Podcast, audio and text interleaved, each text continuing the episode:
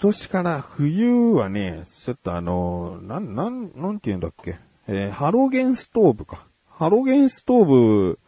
っていう 違うな。多分ハロゲンストーブってすげえ昔の言い方な気がするな。ハロゲンヒーターでしょ。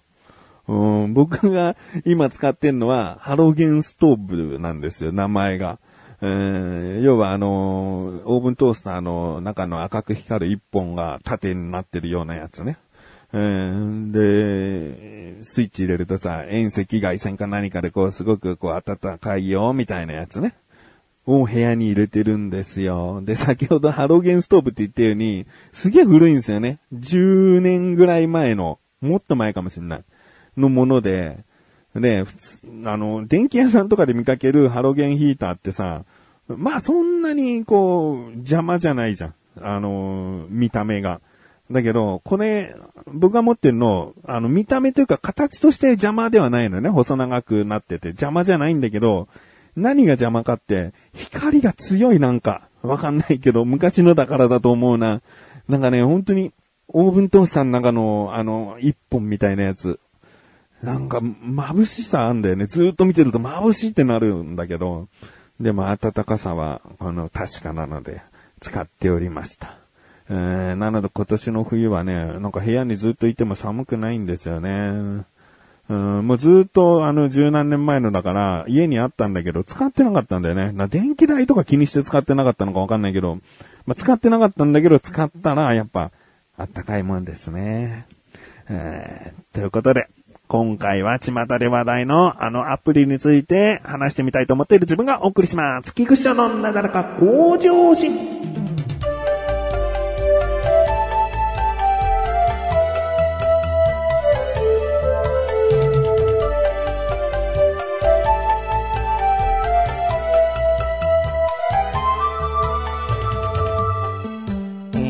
近もちらほらと、名前を聞くクラブハウスというものをですね、ちょっと話してみようかなと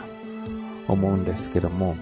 まあ、あの、知らないという方はアプリなんですけどね、えー、まあ、音声で喋っているところに誰かこうメンバーが、えー、やってきたり、えー、招待して一緒に話をすることができたり、まあ聞いてる人がこれだけいるよ、どういう人がいるよっていうのがバーっとこう、匿名ではなく登録した名前でバーって出るので、まあ分かりやすかったりして、で、この人をちょっとルームっていうか話している場所に入れたいと思ったら選んでこう参加させることができたりしてですね。まあ主に、そうですね、インフルエンサーの方々が使っていて、で、そのルームに行って話を聞く、聞き戦っていうね、まあ聞く専門の人がいたりして、えー、まあ、有名人同士が急にこう話をしだして、なんか話題的な感じに、この人とこの人が喋ってる聞きたいみたいな、うん、なんかそういうところで、聞く楽しみを持って、えー、楽しんでる人と、うん、まあインフルエンサーとか有名人とかからしたら、その、誰かと話してる時に有名人が聞きに来てくれて、こう、つながりがね、簡単にできる。一緒に話しましょうよって言ったらその人と話をして、まあ、そのクラブハウス内の人たちに聞いてもらう。もうこのアプリの名前の通り、まあ、クラブハウスってことですよね。なんかこう、ビップルームじゃないけど、とある場所に行って、その人たちが偶然出会って話しているのを、こう、聞き耳立てて聞けるよ、みたいな。うん、そういう感じですかね。だからそれがアプリ上でできるというのがお手軽感。えー、いちいちね、そういったなんか有名人が来るらしいよっていうさ、クラブに行ったり、なんかそういうことではなくて、うん、もうお手軽に誰でもっていうところ、プラス、このアプリが招待制っていうところでまた話題が一つ乗っかるんだろうね。うーん、まあ招待制にすると希少性が高くなるから、うーん、招待されると嬉しい。えー、限られた、選ばれた人間にしか味わえないという、その、ちょっとした優越感みたいなものも生まれてくんだよね。うん、そういう選ばれた方々たちが今のところ集まっているというような感じですかね。うん。で、ちなみに僕はですね、クラブハウスのアプリは、えー、招待されていないので、持っていない、入っていないという感じなんですけども。なんかそれでもすごく、こう話題になっている。うん、懐かしいのは mixi ですね。僕が学生時代の時に mixi っていうのがあるらしいよ。でもこれ招待されないとできないらしいよ。つってさ。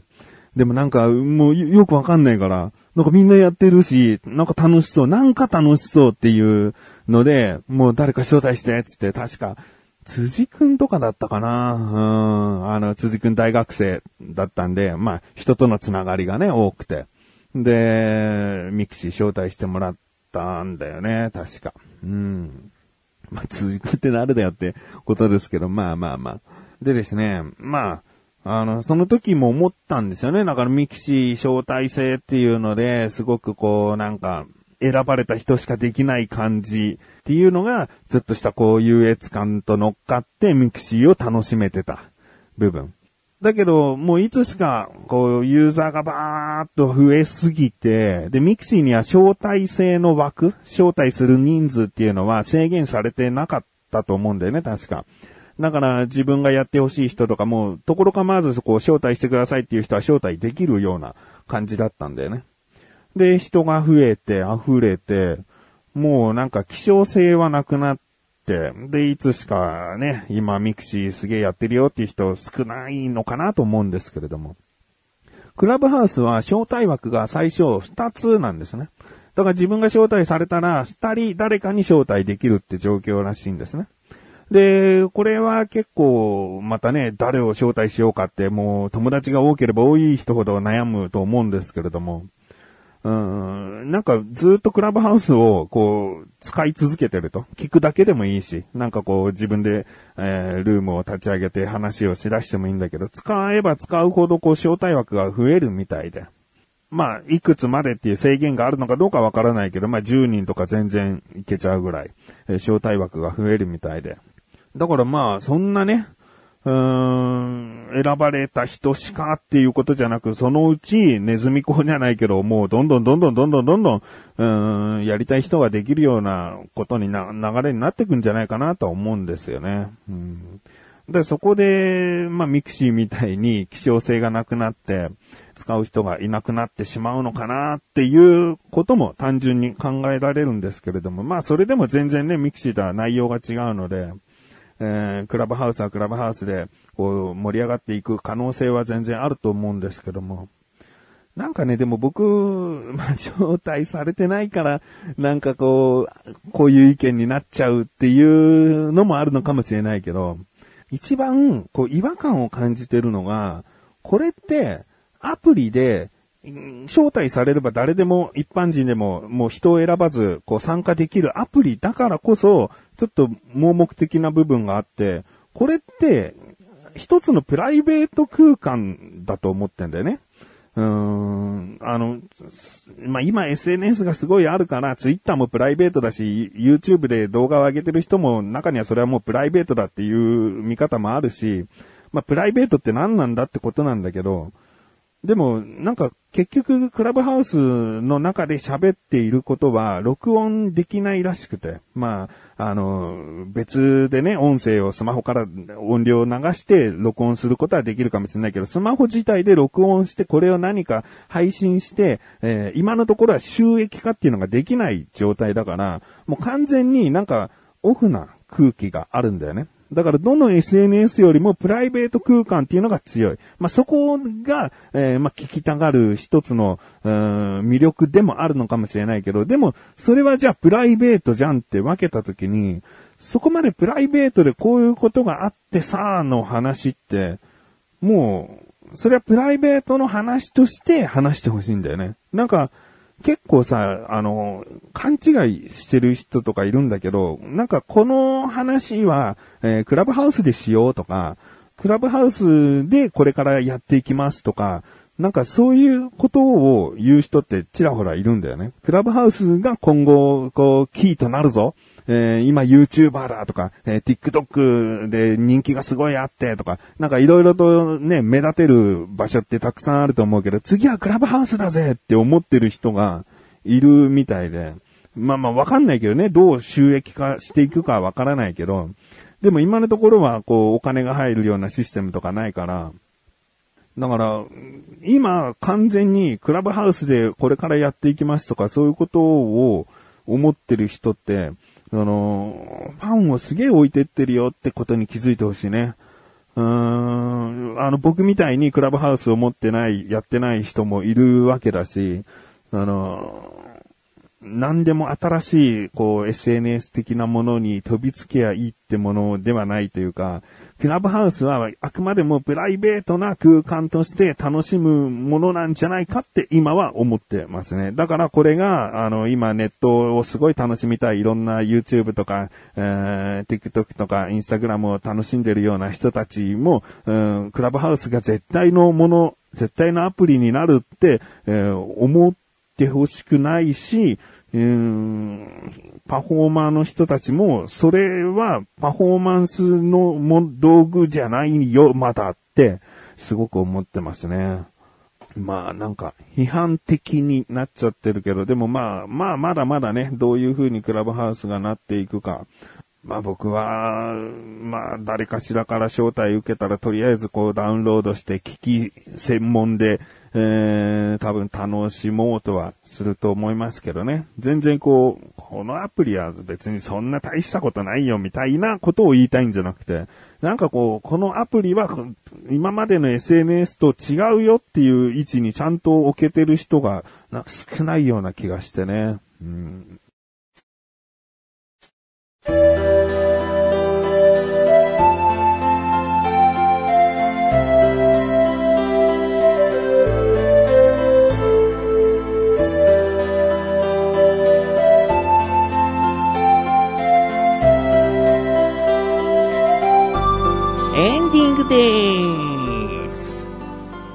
とクラブハウスの話をすると、ロンドンブーツ1号2号の田村敦さんが、えークラブハウスは YouTube とか、まあ、流行りの SNS になかなかこう飛びつかなかった人、まあ、こんなものって思ってた人たちが、えー今やもうね、YouTube ってすごい稼げるものだったり、えー人気のものだから、出遅れた人たちが、今流行りはこれなのかっつって、クラブハウスにダーッと流れ込んだというかね、えー人が多いんじゃないかと。